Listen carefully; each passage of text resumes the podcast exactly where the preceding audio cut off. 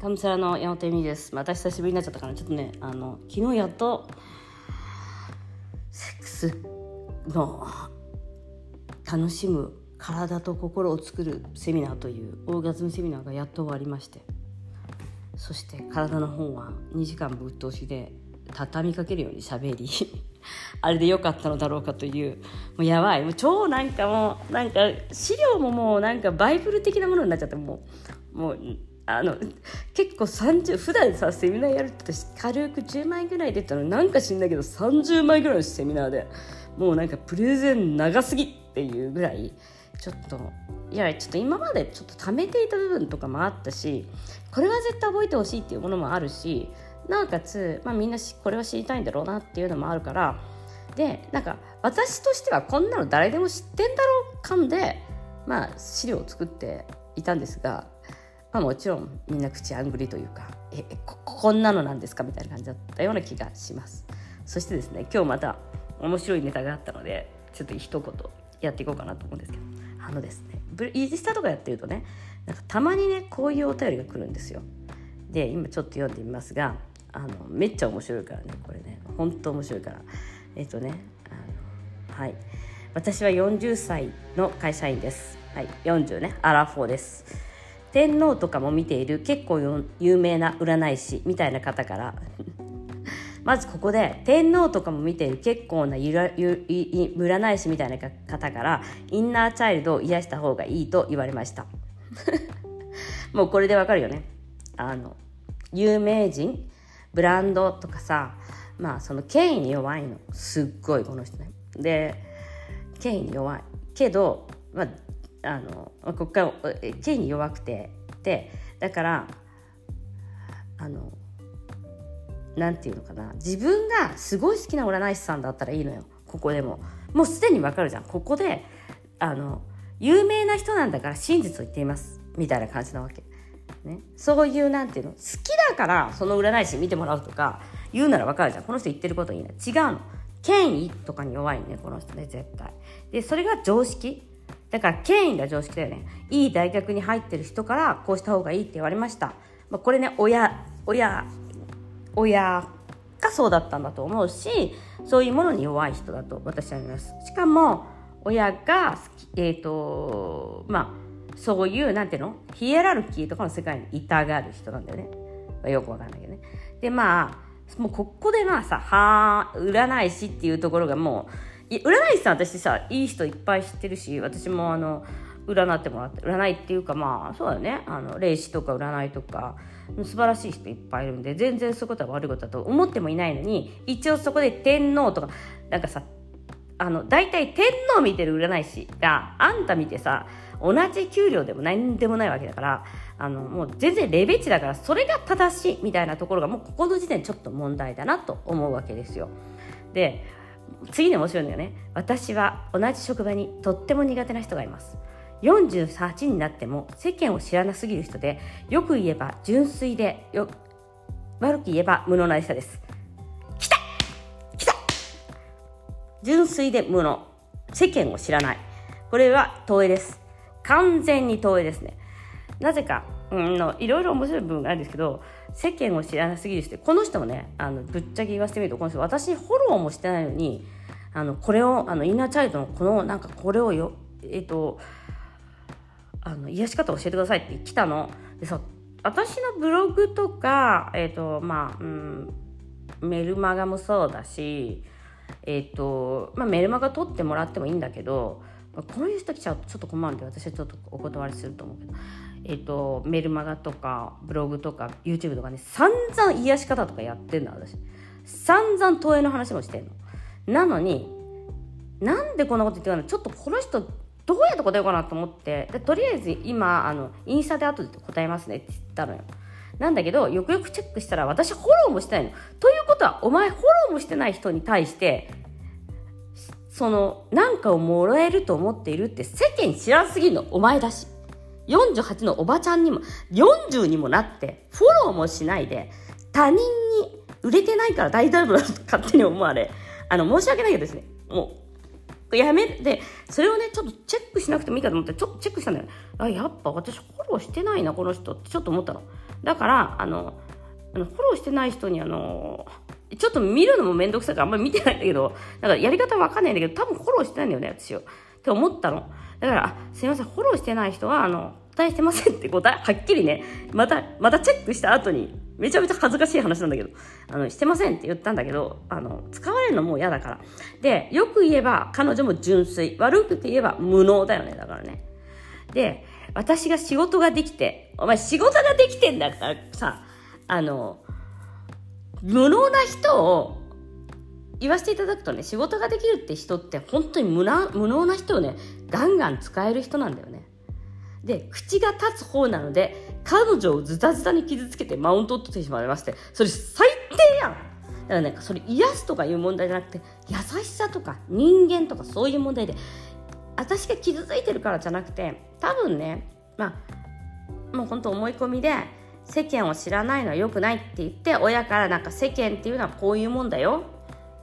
こういうふうにしなきゃダメだよ。世間に出るんだから我慢しろ。っていうのにこの48歳のおばちゃんは、まあ、かなり天然で自由にやってんだろうね。それがもう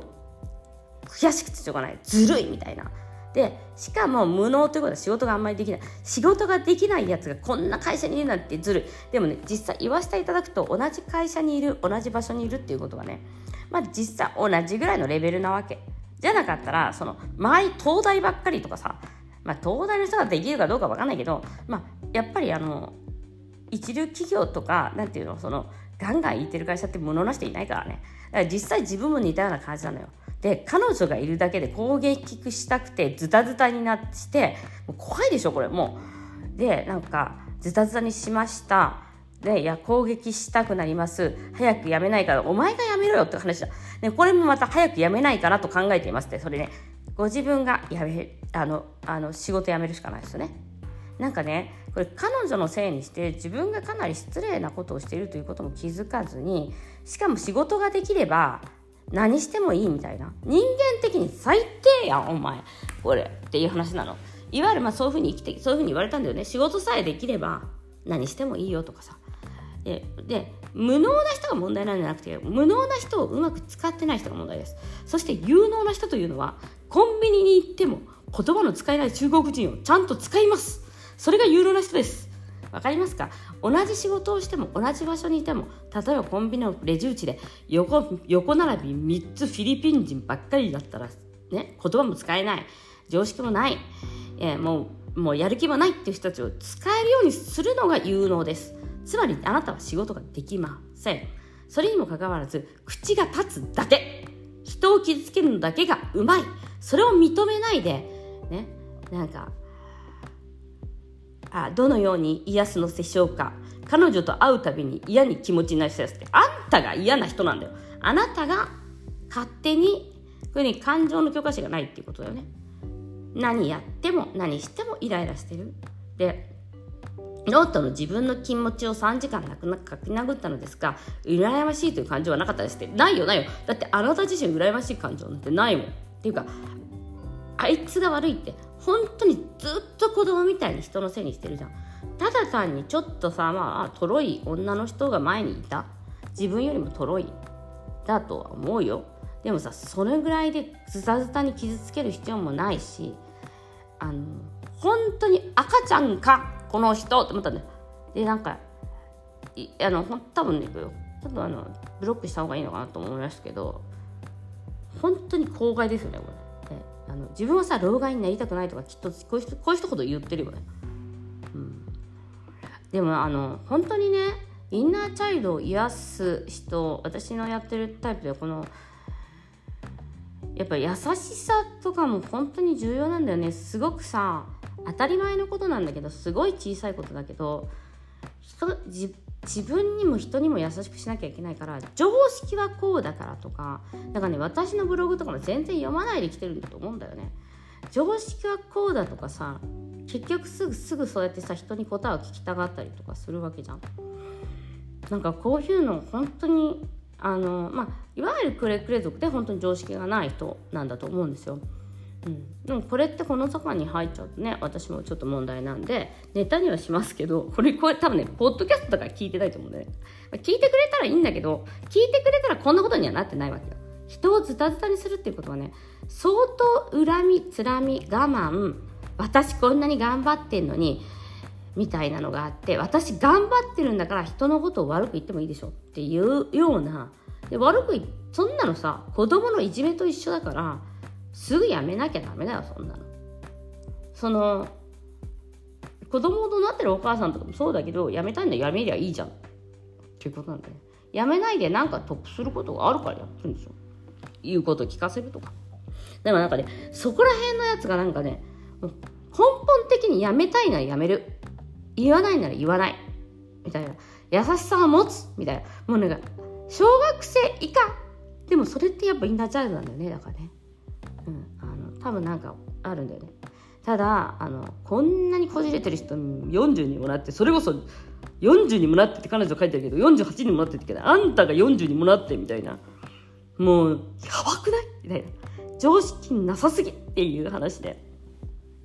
まあ、しかもね怒鳴ったりとかそういうなんていうの？人をマウンティングしてずっとに傷つけるとかそういうことをしてるっていうことはねあの自分を傷つけてることなんだよ。自分はそんなことをしない。自分はそれはやっちゃいけないこと。みたいな感じでやっ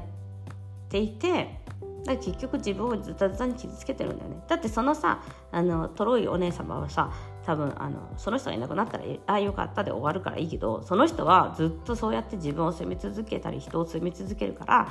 違う職場に行っても旦那さんとも子供ともそうやってズタズタに傷つけてマウンティングして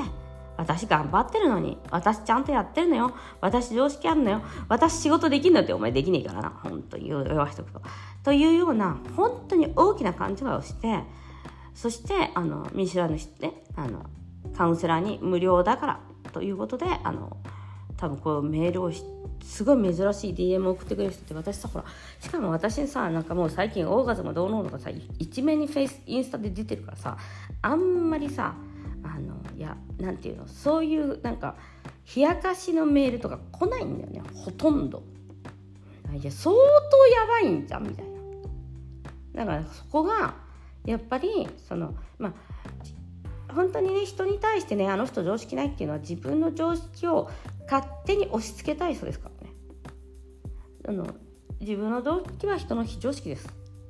日本とイタリアが違うようにあなたと他人は違うからそこの境界線をきっちりきっちりきっちりきっちりつけていかない限りはあなたはいつまでたってもいつまでたってもいつまでたってもイライラしてるそれは旦那さんでも同じだよね、うん、旦那とは違う人間だから。ということで今日もご視聴ありがとうございました。